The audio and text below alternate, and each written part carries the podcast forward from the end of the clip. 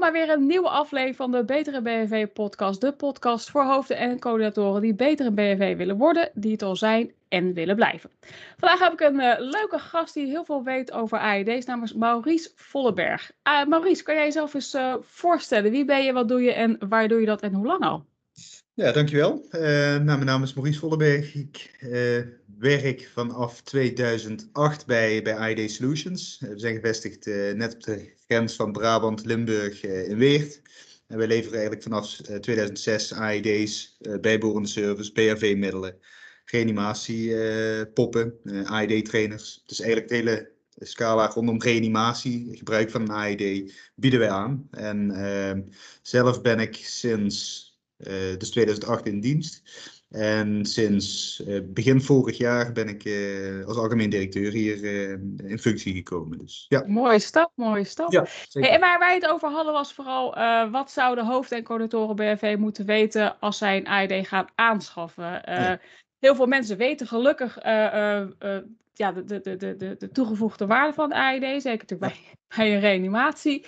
Uh, maar zeker bij de aankoop zijn er toch nog wel dingen waar wat mensen volgens mij lastig vinden om daar rekening mee te houden. Ja. En we hadden het daar zo over dat we volgens mij kunnen we een aantal uh, selectiecriteria meegeven waardoor hoofd en BNV geholpen zijn als zij op zoek zijn naar, naar een AED, naar een nieuwe AED, naar een andere AED. Ja. En je had daar een mooi, uh, mooi lijstje voor. Mag je daarvoor ja, de aftrap geven? Ja, ja, tuurlijk. Ja, nou ja, er zijn verschillende zaken waar je op moet letten natuurlijk bij aanschaf van een AED. Wat is belangrijk? Ehm, veel bedrijven denken een kastje nodig te hebben, want dat moet werken, een AED. En uh, dat kastje moet ik ook hebben. En gaan naar op internet kijken en kijken naar de beste prijs. Dan, dan voldoen ze in ieder geval aan de, ja, de richtlijnen, de, de, de BHV-regels, zeg maar. Uh, wat belangrijk is, in wat voor omgeving ga je een AED ophangen. Uh, als je een kantoorruimte hebt, dan is er minder uh, invloed van buitenaf bijvoorbeeld. Uh, als je een AED buiten wil plaatsen voor openbare toegankelijkheid, ook voor burgerhulpverleners bijvoorbeeld, nou, dan moet je AED aan andere eisen voldoen. En dan heb je het vaak over bijvoorbeeld IP-waarde, dus de, de, in hoeverre die bestand is tegen, tegen vocht en tegen stof. Uh, als je een fabriekshal hebt, is het natuurlijk heel anders dan een, uh, ja, dan een kantoor. Uh, waar in een fabriekshal is veel stof. Dat kan invloed hebben op de werking van de AED. Dus daar moet je wel goed op letten. En veel van die AED's tegenwoordig zijn uitgerust met een IP-waarde van 5,5. De een staat dan voor tegen vocht, de andere tegen stofvorming.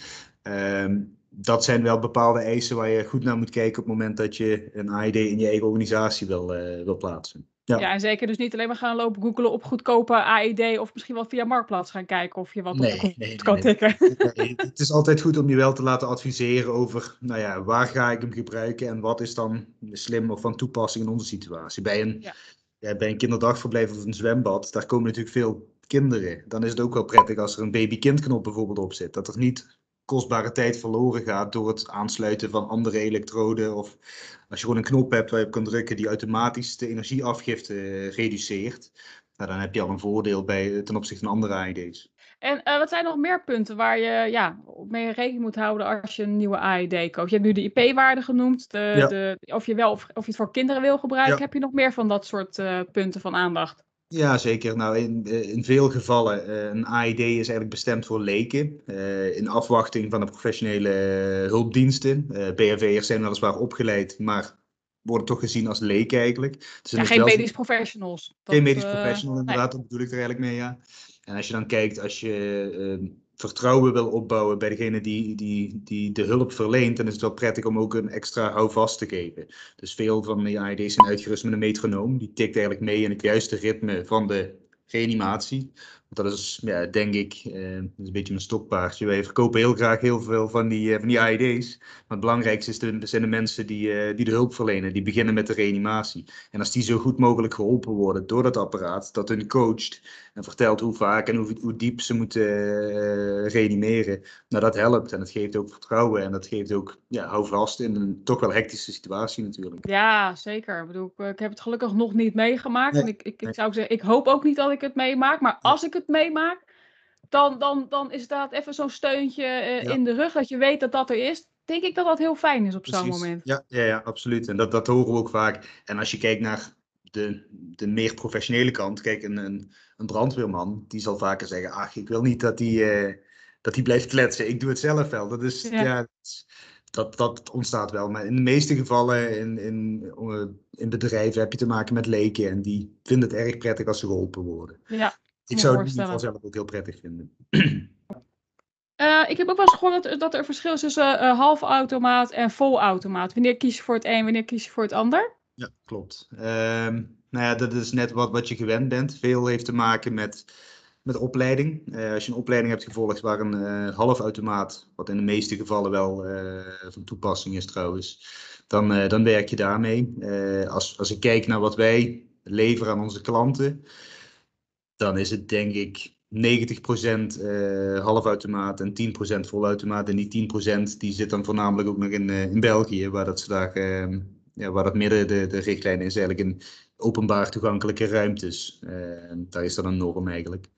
Dus het, het gaat er meer om, uh, veel mensen vinden het prettig om het zelf in eigen hand te houden. Van, uh, ik kan die schokknop indrukken, ik ben niet afhankelijk van het apparaat dat misschien opeens gaat ontploffen of wat ze dan ook denken. Ja, dan gaan er hoop, hoop verhalen er rond, maar daar komen we zo meteen denk ik nog wel op, op terug.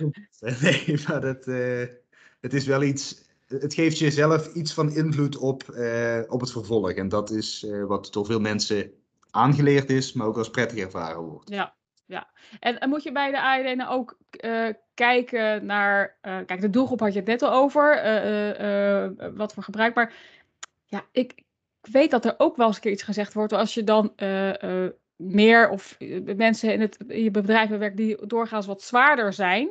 Ja zwaarlijvigheid, is dat dan nog een ding waar je op gaat kijken als je een AED gaat kopen of niet? Uh, nou, het is wel iets waar wij bewust mee bezig zijn eigenlijk. En uh, ik denk dat het de afgelopen anderhalf jaar ook wel wat kilo's bij zijn gekomen bij veel mensen. Ik dus ontkent alles.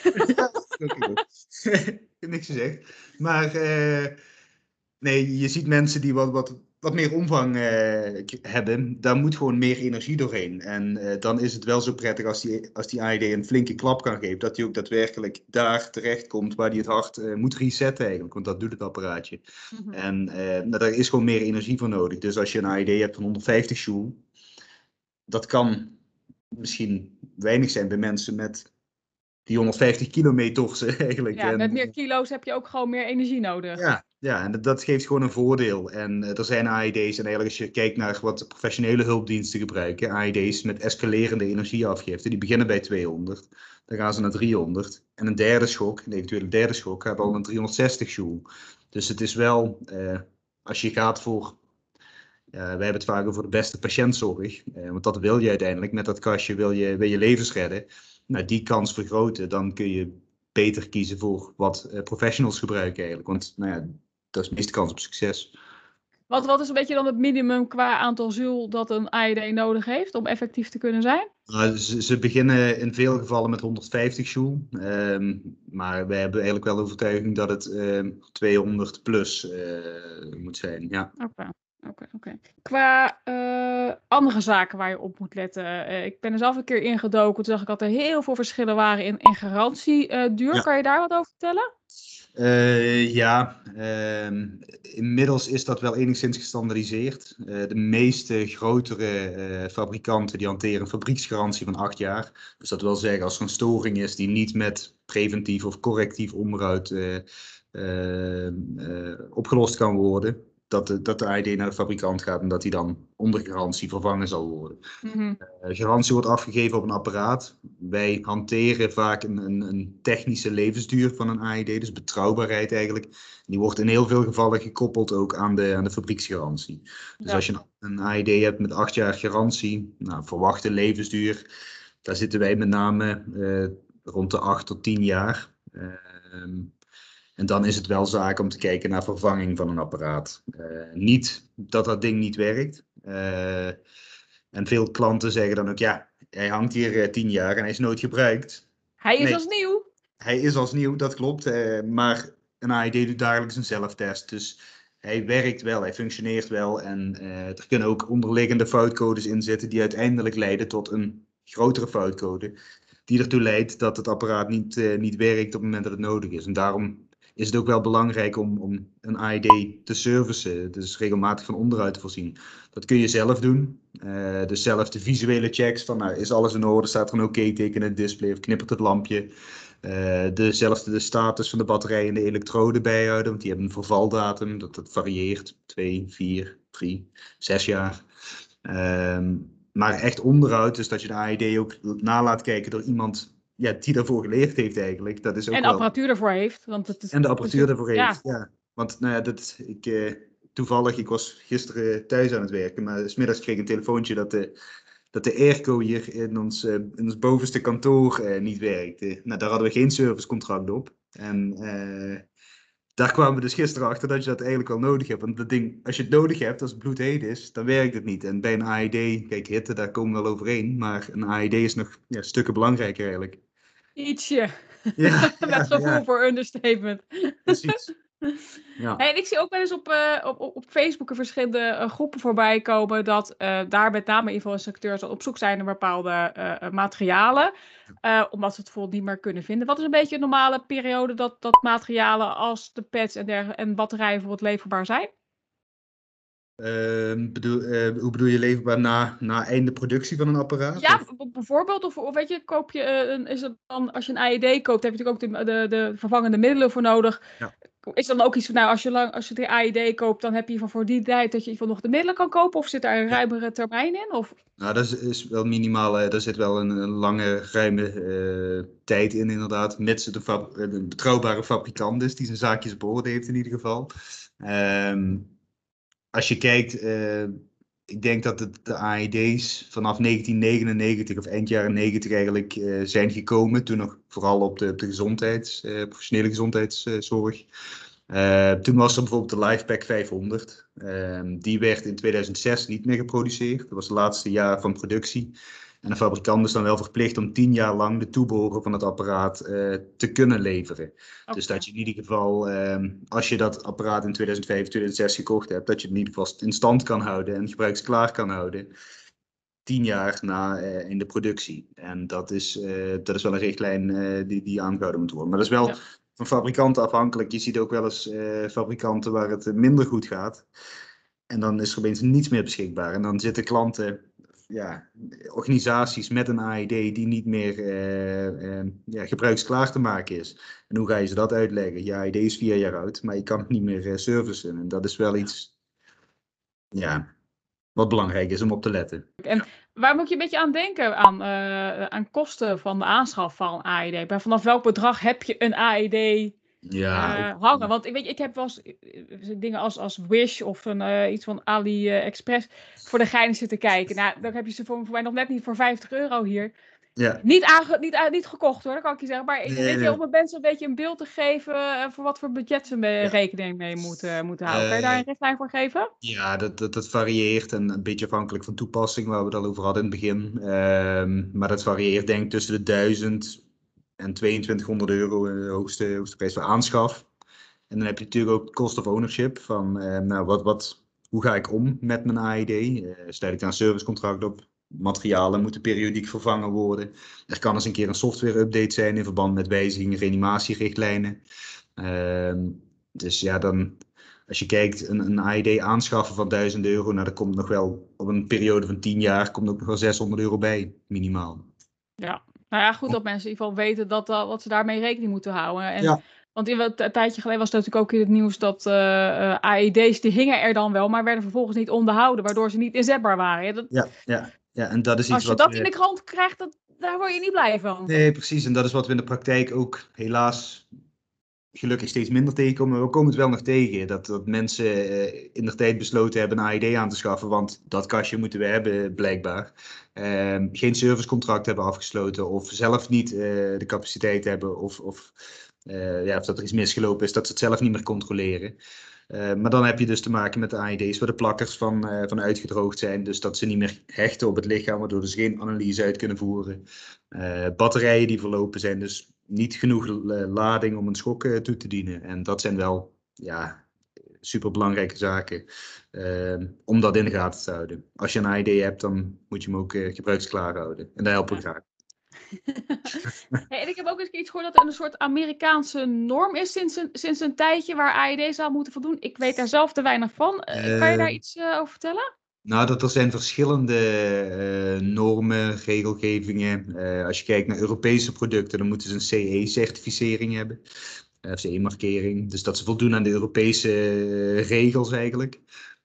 wat er steeds meer in met name grote aanbestedingen gevraagd wordt voor, voor levering van AED's is FDA uh, approval. Dus vanuit de Amerikaanse Food and Drug Administration. Dat zijn gewoon hele strenge kwaliteitseisen aan een product, waar een product aan moet voldoen, productieproces, uh, noem het allemaal maar op. En dat is wel iets waar, waar steeds meer naar gevraagd wordt. En heel veel Amerikaanse, Europese producten die, die voldoen daaraan. Maar je ziet ook wel eens wat voorbij komen vanuit Azië en dat voldoet dan niet en kan dan niet deelnemen aan dergelijke aanbestedingen. Het is gewoon een extra kwaliteitscheck eigenlijk ehm, en veel bedrijven, organisaties kopiëren dat van elkaar van ja, als zij denken dat dat nodig is, dan hebben wij dat ook nodig. En dat wij willen dat ook. Precies, precies. En uh, nou, ja, misschien nog wel daaraan toevoegen, uh, toe te voegen, vanaf vorige week, 26 mei, is ook de Europese MDR in, in werking getreden. En dat is nog een verscherpte uh, regelgeving in Europa eigenlijk op het gebied van uh, traceren, volgen van medische apparatuur. Dat, dat gaat heel ver. En ook in de, voor de fabrikanten is er een bepaalde ja, verplichting eigenlijk, min of meer, om zich ook te focussen op klinisch onderzoek naar de resultaten van hun, uh, van hun apparatuur. En dat ze zaakjes op orde hebben. En dat is ook wel heel streng uh, vergelijkbaar met FDA, denk ik. En wat, wat, wat merk je daarvan uh, als hoofd- of coördinator BRV? Ehm, als, daar merk je als, als coördinator BV niet heel veel van, omdat ik hoop dat de leverancier van de AID de zaakjes goed op orde heeft, conform MDR. Dus dat, dat wij weten dat die AID bij die BRV-coördinator is eigenlijk op dat adres. Het is echt voor de leveranciers, niet voor de, voor de eindgebruikers. distributeurs, ja, ja, ja. En de gebruikers moeten natuurlijk weten waar een AID's zijn, maar wij kunnen, wij moeten uh, traceren eigenlijk van, oké, en, dat heeft vooral te maken met, stel er is, er is ergens iets geconstateerd aan een AID, een probleem, ergens in Denemarken of in China of waar dan ook. Uh, dan kan het ergens iets in een badge zitten, een productiebadge. En dan kunnen wij zien, nou, die productiebadge hebben wij toen aan die en die en die organisatie geleverd. En dan kunnen we daar ook op terugroepen. Dus dan kunnen we preventieve checks uitvoeren aan die, aan die apparatuur. Dus dat dat volgbaar blijft. Maar dat is onze verantwoordelijkheid in dat geval. Hey, ik ben ook wel benieuwd naar uh, uh, verschillende mythes die er uh, zijn over AED's. En ik heb natuurlijk van tevoren even wat op opgeschreven. eentje waar, waar die volgens mij best wel hardnekkig is, dat je een AED niet zou mogen gebruiken als iemand in een plas water ligt. Nee. Vertel, nee. waar of, of niet waar? Uh, nee, je, moet hem niet in een plas water uh, uh, neergelegd hebben. Laten we dat voorop stellen. Wanneer iemand gereanimeerd gaat worden en een AED wordt, wordt toegepast, wanneer iemand uit het water komt, diegene moet uit het water gehaald worden, op een droge plek neergelegd worden.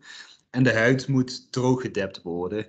vervolgens gaat het meten, de elektronische schok zeg maar, gaat niet naar het water, maar die gaat van de ene naar de andere elektrode, puur deze beweging.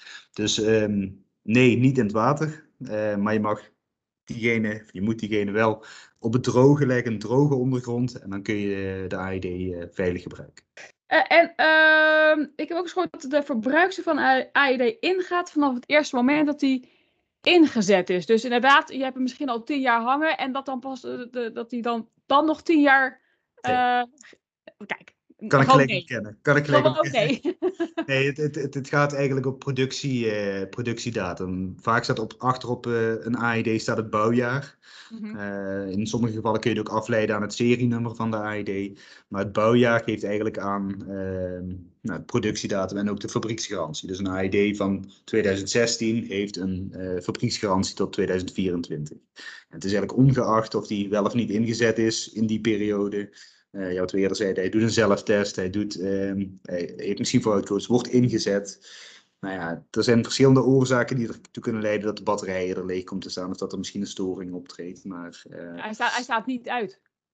Hij staat altijd aan. Eigenlijk. Ja, hij precies. Eigenlijk altijd stand, aan. De standby functie, ja. met de televisie verbruik je ook nog steeds stroom. Of, uh, ja, en die zelftest okay. is ervoor dat eventuele foutcodes die voor kunnen komen, dat die vroegtijdig gedetecteerd worden, zodat je niet met een apparaat zit dat niet, uh, dat niet gebruiksklaar is. Ja. Oké. En ik heb ook een tijd als uh, kwaliteitscontroleur gewerkt voor het, uh, voor het NIBFV. En daar heb ik ook verschillende varianten van de volgende mythe gehoord. Namelijk dat je de, je AED zou moeten meegeven aan de ambulance als je hem ingezet hebt. Ik heb gehoord van nee, dat is altijd zo. Dat, joh, dat is helemaal niet nodig. Dat kunnen ze op afstand uitlezen. Ja. Ehm, ja, verschillende vragen, verschillende antwoorden denk ik.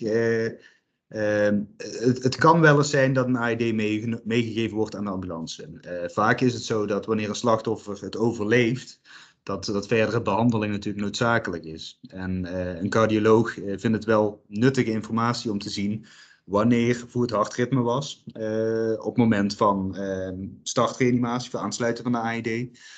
wanneer er een schok toegediend werd, ehm, hoe, ja, hoe lang het duurde, wat de interval was.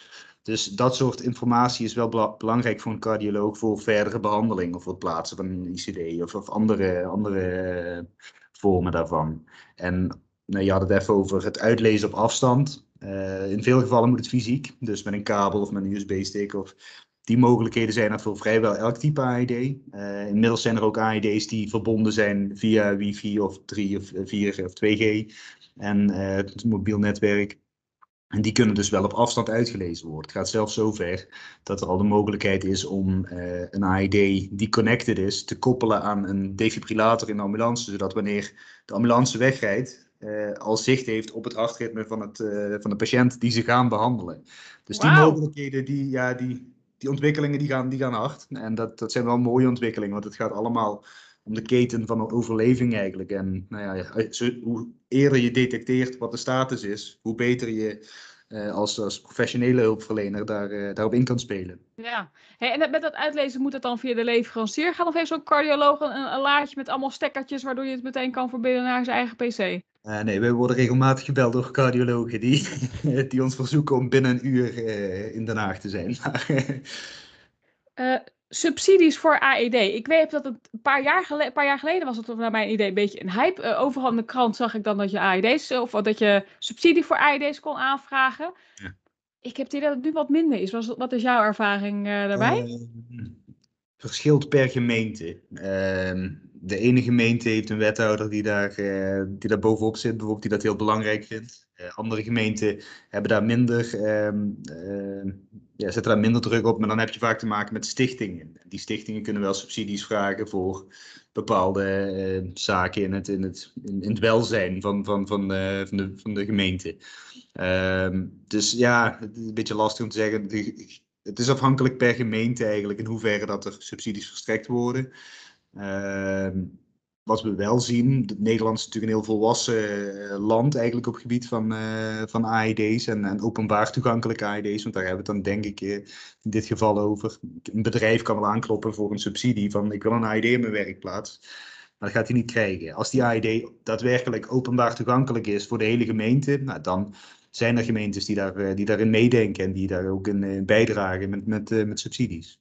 Ja, dus wat het eigenlijk, uh, als je inderdaad werkzaam bent als uh, hoofdcoördinator bij een stichting, daar gewoon eens eventjes navraag naar moeten doen. Als ik je ja, ja, precies. En kijk, bedrijven kunnen natuurlijk ook een rol daarin spelen. dat is ook wel wat we willen stimuleren eigenlijk. Heel vaak, zeker in het begin, bedrijven hadden een idee om een eigen PRV-organisatie op orde te hebben. En nu zien we steeds meer, nou, mensen werken thuis. Veel van de, de hartstilstanden gebeuren buiten het werk, dus thuis in de, in de privé-situatie. Dus is het belangrijk dat mensen eh, opgeroepen worden om hulp te verlenen aan AED toe te passen. Is het wel zo prettig als een AED ook 24-7 uh, toegankelijk is. Dat die eigenlijk uh, op, een, op twee minuten rennen, dat ik die AED op kan halen. En vervolgens binnen een minuut bij het slachtoffer ben om daar te helpen.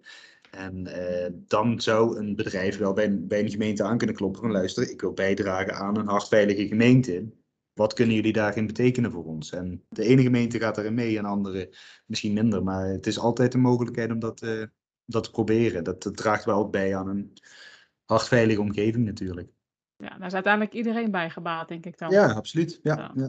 En uh, een ander die ik nog had opgeschreven is dat, uh, en misschien is het ook wel weer afhankelijk van uh, de gemeente, Um, de kosten van verbruiksmateriaal, zoals bij na een inzet dat je dan de pads moet vervangen, de batterijen en dergelijke, um, dat dat ook vergoed zou worden. Um, hoe zit dat? Oh, klopt. klopt, ja, ja, zeker. Ja. Na inzet van een uh, AED kun je de, de verbruikskosten, dus de plakkers die geplakt zijn, wellicht de batterij die door die inzet leeg is geraakt, uh, leeg is komen te staan, uh, kunnen de, de verbruikskosten gedeclareerd worden bij de, in totaal zijn het 26 afdelingen geloof ik, RAV, dus de regionale ambulancevoorziening. In sommige gevallen is het dan de GGD. Uh, maar dat kun je declareren. Dat is ook te vinden op ja, de, de website van www.hartslagnu.nl. Uh, daar kun je uh, eigenlijk zien waar je, je, je verbruiksmaterialen kan declareren. Oh, waardevol. Nou, ik hoop dat de mensen die, die luisteren en die kijken dat meteen even gaan opschrijven om te zien of dat ook voor hun van toepassing is. Dat, dat, was vaak ook een, een afweging van een bedrijf van ja, ik wil mijn AED niet openbaar toegankelijk hebben, want dan Zometeen wordt die elke week ingezet. Dan zit ik iedere keer met die kosten te, te kijken voor een, voor een setje elektroden of een batterij. Terwijl nou, dit biedt wel een oplossing en is ook een extra uh, aanleiding voor bedrijven om te zeggen, nou ja, misschien is dat toch wel iets, uh, dit is ook iets van, van maatschappelijk verantwoord ondernemen, dat je, dat je zichtbaar bent, dat je bijdraagt aan. En dat, dat zijn wel mooie, ja, dit is wel een mooie stimulans daarvoor, denk ik. Nou, ik moet zeggen, ik heb eigenlijk bij al mijn opdrachten die bij uh, grotere organisaties zijn, of het nou de, de provinciale overheid is, Rijksoverheid, of van die organisatie, je denkt, ja, je hebt echt wel een voorbeeldfunctie. Ja. Heb ik er ook altijd voor gezorgd, uh, of in ieder geval voor gepleit, dat zij inderdaad ook hun uh, AID gingen aanmelden. Ja. ook gewoon van te zorgen dat er snel in gehandeld kan worden. En ja. Ja, en dan, ik, ik zei ook, op een gegeven moment kreeg je dan ook de discussie, ja, maar de kosten. Ik zeg, waar hebben we het over? Ja, ja, ja. We zijn organisatie dit en dan gaan we serieus lopen zeuren voor, voor die paar euro. Ik zeg, terwijl, we, terwijl dat juist belastinggeld is. Ik zeg, ja, ja. niet doen. Ik zeg, gewoon regelen. Ik zeg, je kan het gewoon niet maken dat, dat je zegt, nee, je kan niet de AED meekrijgen, terwijl je wel van de overheid bent. Dat vind ik gewoon echt een slecht verhaal. Nee. vind, uh, vind ik niet kunnen. Ik ben ook nog even. Ik ben ook zelf altijd kritisch op kosten. Ik ben ook wel benieuwd. Heb jij misschien een tip, of misschien wel meerdere tips, hoe je zou kunnen besparen op uh, de kosten voor een nou, aanschaf van AED of van verbruiksmiddelen? Zijn daar ja, manieren om daar een beetje kritisch op de kosten te kunnen zijn of niet? Um, ja, uiteraard. Eén is zelf uh, goed de status van de AED's bijhouden. Dus waar we het straks over hadden. Uh, wanneer je weet dat de batterij en elektroden gaan vervallen, dat je die zelf vervangt. Um, dus dat je dat bijhoudt, dat er geen monteur voor hoeft te komen eigenlijk. Wat je dan niet hebt is die extra check, die APK eigenlijk van, van de AED.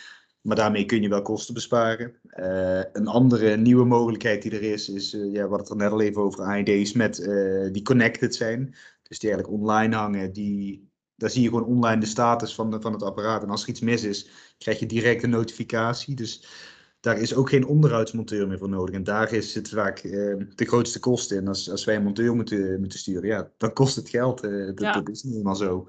En uh, wanneer je de AED op afstand in de gaten kan houden, dus actuele statusmelding ontvangt van oké, okay, mijn AED is in orde, mijn mijn batterijen zijn er goed of mijn elektroden gaan over twee maanden verlopen, dan kun je daar alvast op anticiperen zonder dat er een monteur hoeft te komen.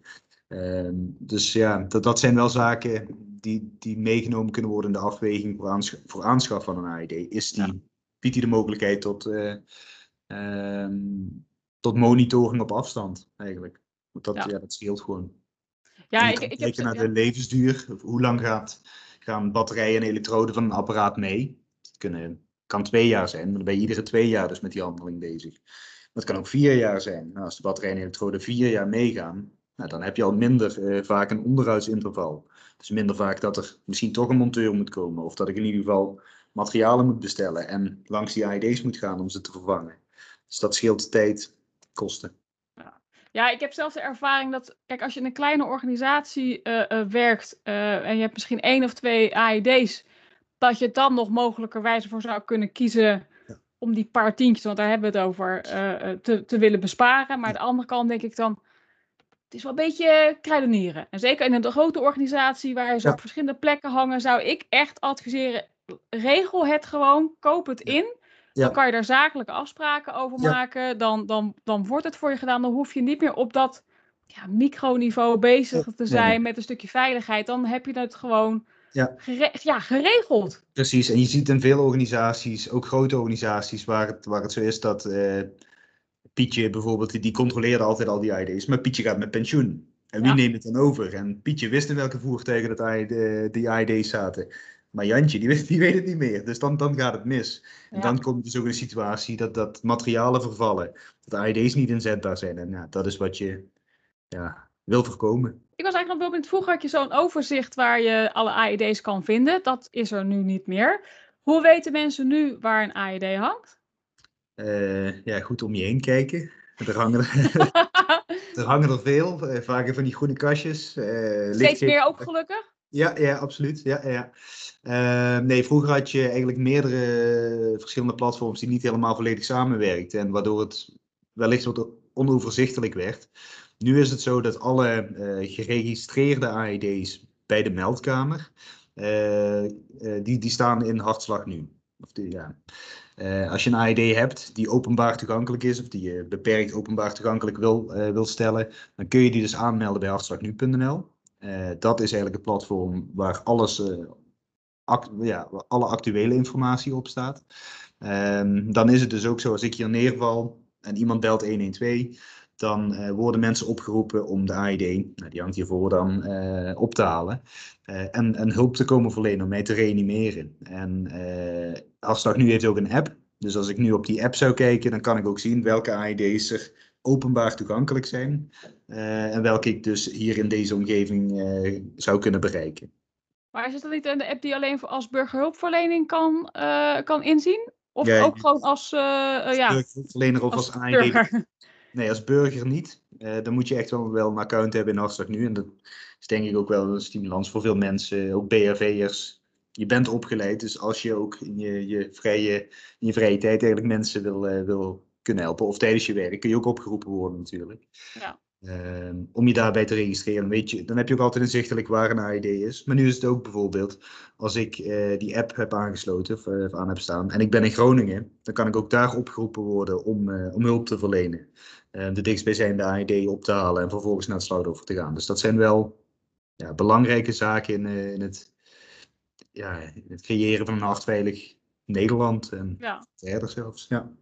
Ja, ja, een heel compleet verhaal. Zijn er nog dingen waar je zegt, oeh, dat zijn we vergeten, dat moeten we echt nog bespreken. Dat zou iedere luisteraar of kijker van deze BV-podcast nog moeten weten. Nou ja, ik, ik denk eh, een oproep aan, aan iedereen die luistert van uh, als je een AED hebt, check even of alles in orde is. Hoe je het, uh, hoe je het georganiseerd hebt binnen je eigen organisatie.